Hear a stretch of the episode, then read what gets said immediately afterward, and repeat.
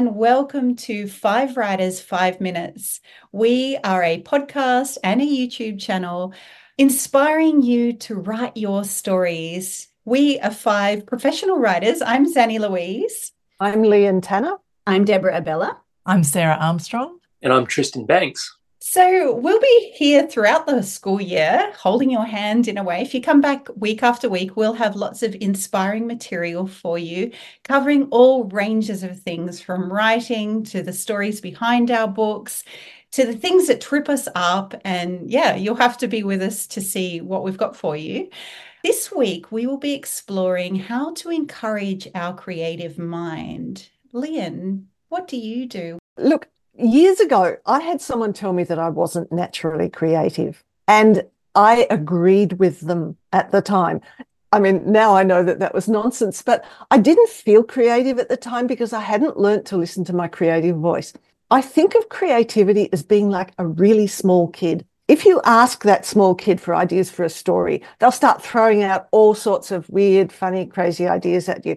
But if you criticize those ideas, if you go, oh no, that one's boring. No, I don't like that one. No, that one's dumb. The kid's going to get quieter and quieter, and eventually they're going to shut up.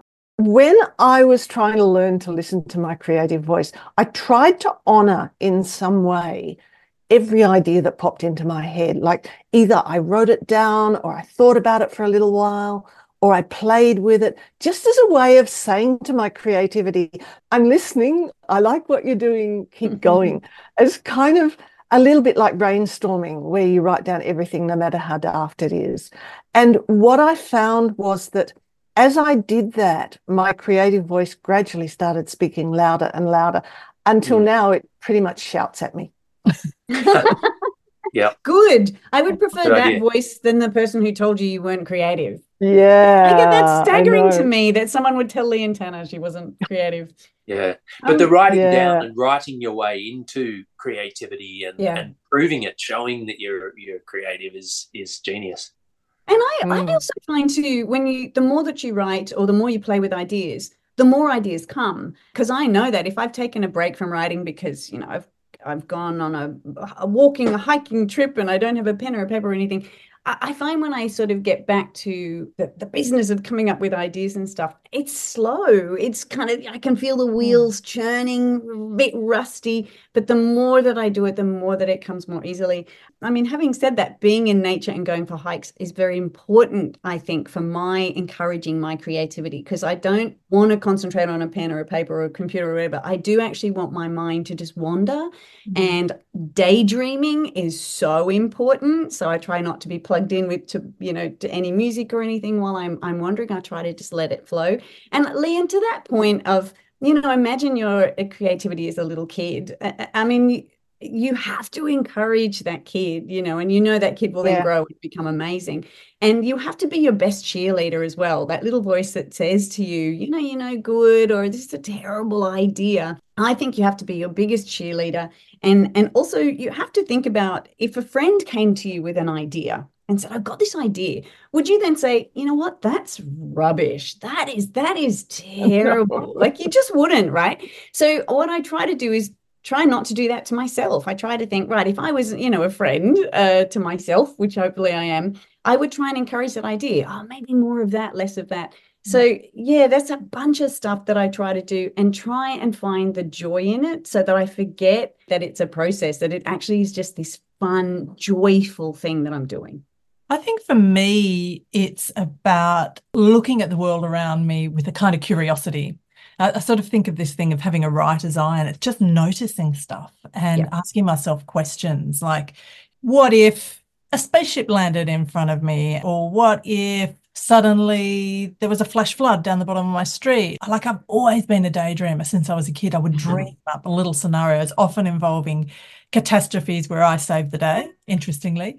Um, I am well versed in kind of coming up with scenarios in my head. So it's a bit like that. It's just allowing that to happen and noticing like why is that person sitting by the side of the road with a suitcase and why are they still there when I come back an hour later? So just asking myself mm. those questions and noting things like, you know, do- I remember once a dog drove by in the back of a ute and it just sort of met my eyes and it just stayed looking at me until it disappeared. And it was like, oh, okay, I'm just clocking that. I'm just going to tuck that away. It's like just seeing everything that happens around me as a little image or, or raising a question that I can use in my writing. Yeah. And I love what you're both saying about being kind to those ideas because sometimes that first idea is not going to be how the final story might yeah. look, but it can mm. lead you somewhere interesting. Exactly yeah. like brainstorm. It's just yeah. accepting whatever comes up, allowing it to lead you down a path. I think that's that's mm. what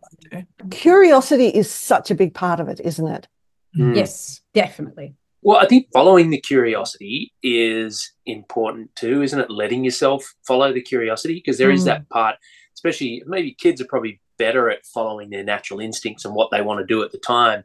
But as you become an adult, you start to have this voice in that's telling you what to do all the time do this and do that. This would be the best way to do it in order to encourage your creativity. Sometimes I'll um, think, okay, I'm going to go out and write, and I'll walk out of my house or I'll drive out of my house and I will just think. Um, usually, I'd go right, and I'll just go left, kind of thing, and I'll go. I don't know where I'm going, and I do, I'm not sure yet, but I'm following this, and then I feel an instinct that I'm going to go that way, and then I'll find some new place that I'm going to sit down and write, or a new cafe, or a new some somewhere, and even that, just allowing yourself to exercise that much sort of um, instinctive following of curiosity somehow makes me able to sit down and be more creative. Whereas yeah. if I've been telling myself do this and do that mm. and stop do, then I, I find the creativity doesn't flow. And I also think that there are creativity is obviously not just in writing. You know, for, for people watching this, you know, you might express your creativity in other ways, you know, in your life or in the way that you um, converse with your friends or in the way that you make videos or you might mm. Shoot photos on your phone. Like I went out to Western New South Wales once and did some writing workshops and there were these big boys who really weren't keen writers. You know, they get they were like, and I was like, oh no, it was year year nine after lunch. And then, but once I got them onto talking about um, pig hunting, which is something that they were, were, enthusiastic about, they started telling all these stories about pig hunting and they were super creative and they yeah. went wild and they couldn't tell enough stories about pig hunting. So, creativity is about you and it's about your mm. own interests and it's about following mm. your own gut. It's not about uh, mm. listening to what somebody else tells you is, is creative. Yep. My goodness. I love all these ideas so much. This is one of my passions, your creativity. I, th- I spent my childhood wandering around our farm in Inverell in nature, telling myself stories, building these little worlds around me. And I like to think that I've followed a pretty creative path my whole life. And it has been about following my gut, following my instincts, and playing and allowing myself to have fun and always prioritize creativity as well. So when I was writing, they were uh, educational manuals about 10 or 12 years ago. And I always made a point of spending the first half an hour doing the fun, creative stuff when I was fresh, when I was mm. alive, when I had, you know, attention and all of those sort of things. So I've always put creativity up the top. Mm.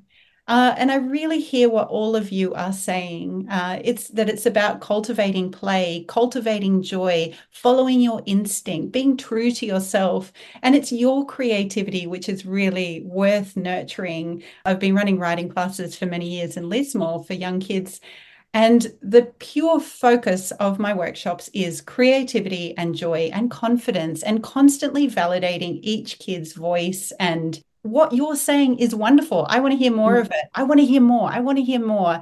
And ultimately, those kids, there's just so much creativity ready to come out. And I've never met a kid who doesn't have that in them. Mm. And when they're given permission to share it, wow, it's just so beautiful. Mm. I love it. So anyway, I, I'm on board with all the things you're saying. Be a friend to your creativity. Be curious. Be adventurous. Be joyful. Be playful. I love all of these things.